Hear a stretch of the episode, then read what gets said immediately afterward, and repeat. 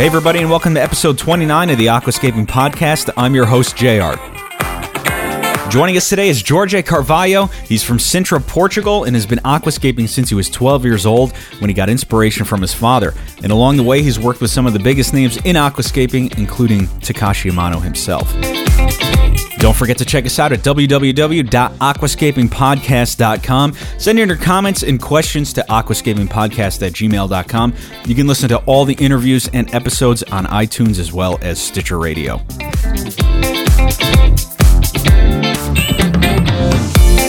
So, uh, just to start off here, tell me a little bit about yourself, where you're from, and how you became involved with aquascaping. So, actually, I'm a student in Portugal and I'm living in Sintra. I don't know if anyone know that, but you should search about it. It is a very natural place and with a lot of castles and history. So if you like nature, you should check it or you should visit. Uh, for sure, you will love it.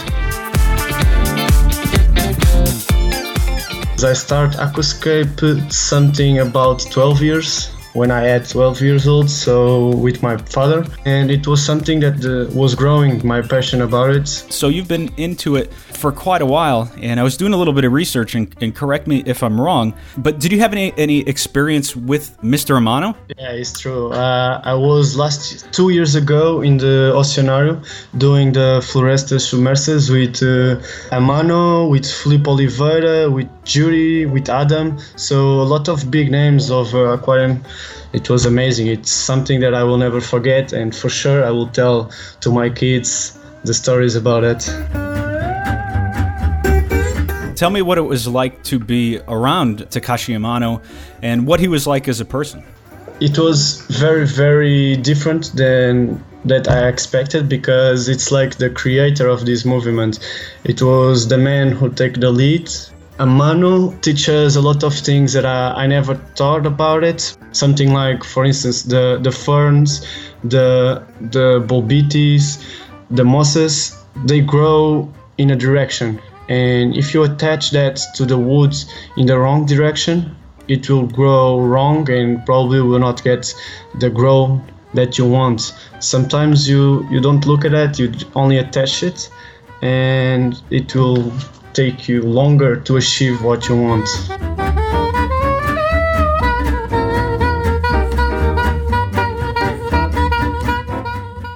The spirit of aquascaping and Naturium Aquarium, it was something that changed a lot with Amano uh, experience that I, I, I had. I, I try to understand how nature work, go outside to the middle of the forest and see how the things really work and try to reproduce them in aquariums. And I think that's the best way to improve in aquascape. If you go and check the quotes of Amano, he, he talk about a lot of that. So I've been watching your videos online lately, and what have you learned from working with Adam Paszczela? Adam, it was like a big changing for me. It was where I really understand how to make details. With Adam, I, I really was like working on the field, you know? It was like I, experiment that. With uh, Amano, it was something like Amano tell us how to do it and tell us where to do it. With Adam, Adam give me some freedom to try and to understand and I even meet a lot of uh, big names in aquascape with Adam too, like uh, Juan Puchades, like Viktor Lantos, Balash, uh, Radek. You should check this guy. He's a very good aquascaper from Poland. Richard, a friend of Adam, he have a very good sense of uh, how the rocks should be, and Radek too. Radek is a very very good scaper. Adam was very good for me because I, I love to work on woods and is where is my comfort zone and Adam is very good on working with rocks. So for somebody listening to the show and is trying to break out of their own comfort zone, do you have any suggestions for them? Yeah, please don't uh, how can i say don't don't go on the on how everyone is doing. Because if you don't try to change how the things is is doing it will be always look as the same. If you like only to to work on rocks and you only work on rocks your layout will not ev- get evolution because maybe you can achieve a very good skill in rocks, but when you try to work on woods, you will not have a very good uh, work or layout as you want. So you should try to create as much as possible. And for instance, if you create something that today don't look okay, you can try in the next day, or even you can try in a year bef- after. You can go for anything else and then rescape and rescape and rescape. Or maybe you can like put it in a corner. You have like a concept. You put it like i will not use this time but maybe in a year or in two years i will get it again and try it. Because i'm seeing in myself that as much as i escape or rescape my level is improving and improving and improving. It's like um, very important to try to create as much as possible for you to improve it.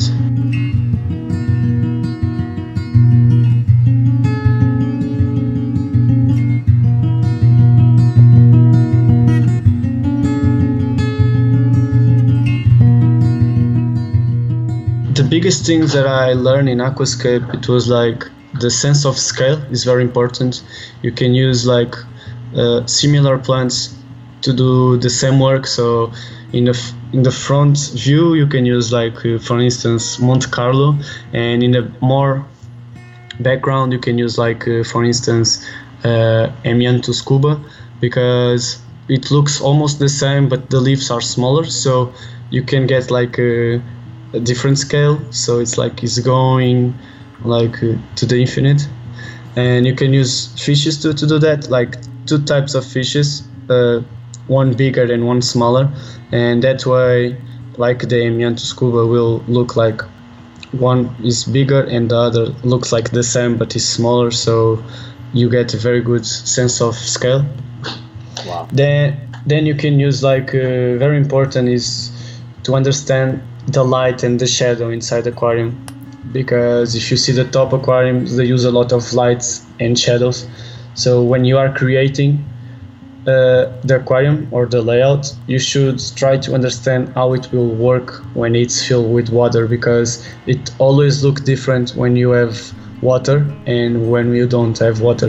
When you have water, you can use the reflex from the sides and from the, the hub to to give continuation to your layout. Please pay attention to that because it's a very important point. And the details, the details are very important because without them, it will look like uh, a story only with a big actor. So no role, only one one man show.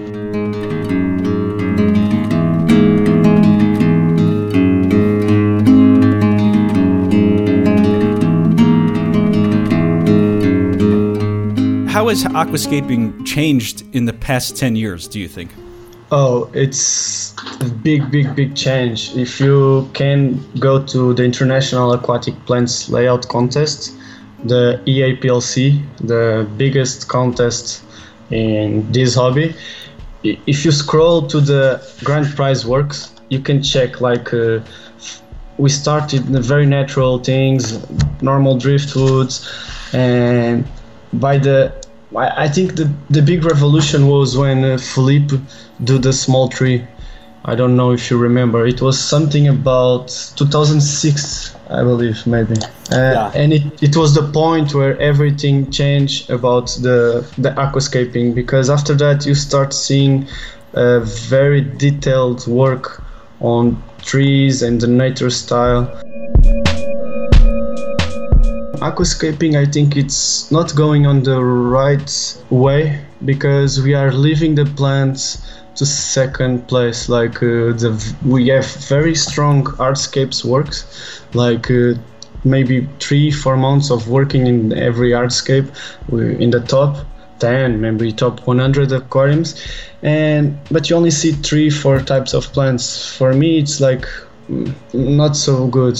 I, I prefer like the old times when Amano was starting and a lot of plants, a lot of colors. We are almost seeing aquariums that are only gray and green, but we have a lot of colors that we can use like reds, like orange. It's something that I a bit worry about it.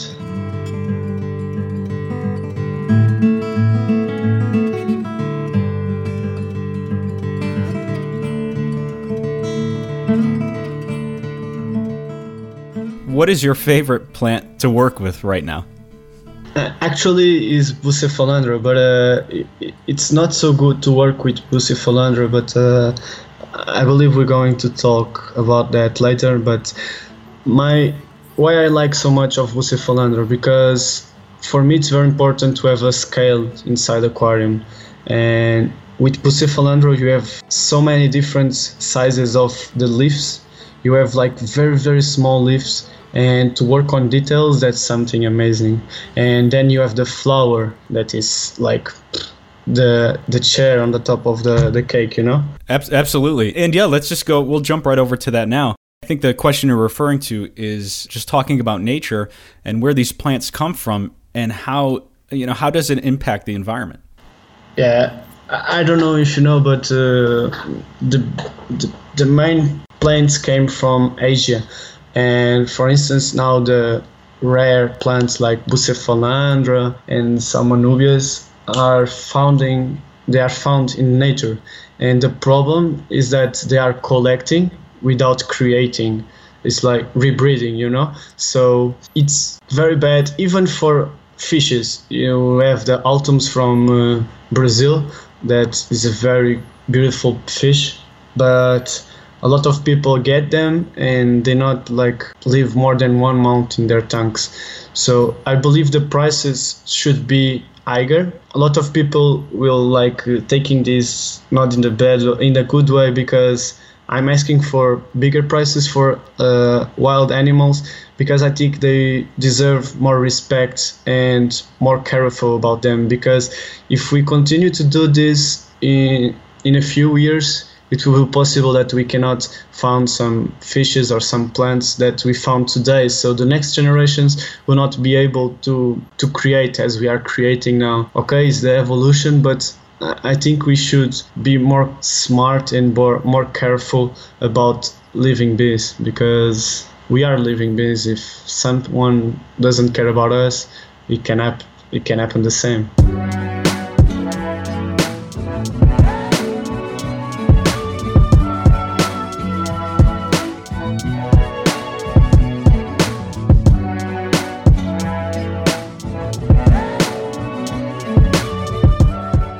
What is it like to be an aquascaper in Portugal? Because uh, here in the United States, you know, it's it's very difficult to get um, plants and hardscape materials. Uh, I, I, personally have to purchase everything online. I don't have a, a, place to actually go to and get it. But what it, what is it like in Portugal?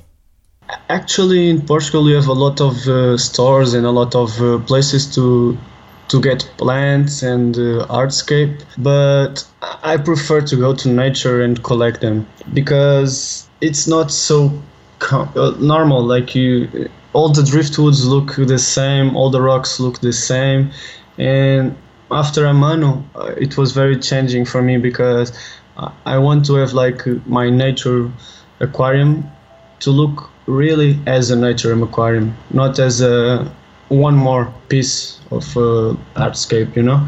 If somebody out there is listening to the show and they're you know thinking about their next aquascape trying to figure out what they're going to do how they're going to create it uh, and they don't know what direction to go in do you have any advice uh, for somebody who maybe is new maybe is creating their first aquascape? Do you have any advice for them?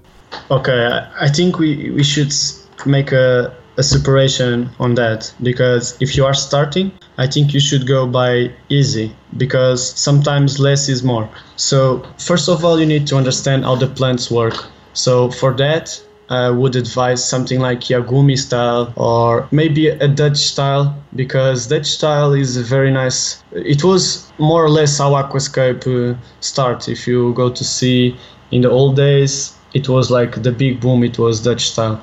So, but for start, maybe Dutch style and some Iwagumi.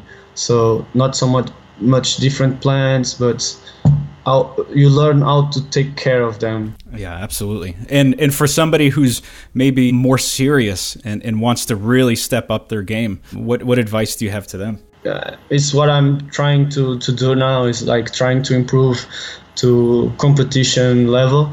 So what I'm doing now is like to try to learn with the top maybe 27 of the last years in the PLC. You can see uh, the sizes of the tanks. You can see the hardscape that is more or less used, and try to understand which style you identify more with that and try to reproduce some parts and that way you will learn but when you are talking about a competition aquarium it's like uh, it's something that you you should take care since day one. I use an Excel uh, paper where I put the fertilizers, the change, the water change, and how many hours I have uh, this period because I change the period of hours with the, the maturation of the aquarium. So it depends on which style you want to go. But if you want to go for nature, go to the forest and see how the forest grow and how the forest develop and then try to, to connect that with the aquariums that you see on the top. I think is the best way to improve. Absolutely, and and uh, again, thank you so much for for coming on and talking with me. I was really excited to talk with you, and I learned a lot. Thanks again for joining us uh, here on the show. No, thank you. Please, I thank you because it's a big honor for me to to make part of this concept because it's a very nice concept to to learn and to know other guys and other scapers in your channel I actually I almost see all the the podcasts on your uh, site website, so it's an honor to me to to be present on them. To learn more about Jorge Carvalho, check him out on Facebook. Search for JC Scaping. Thanks a lot, everybody. That's it for this week's episode of the Aquascaping Podcast. As always, have a great week, and we'll see you next time.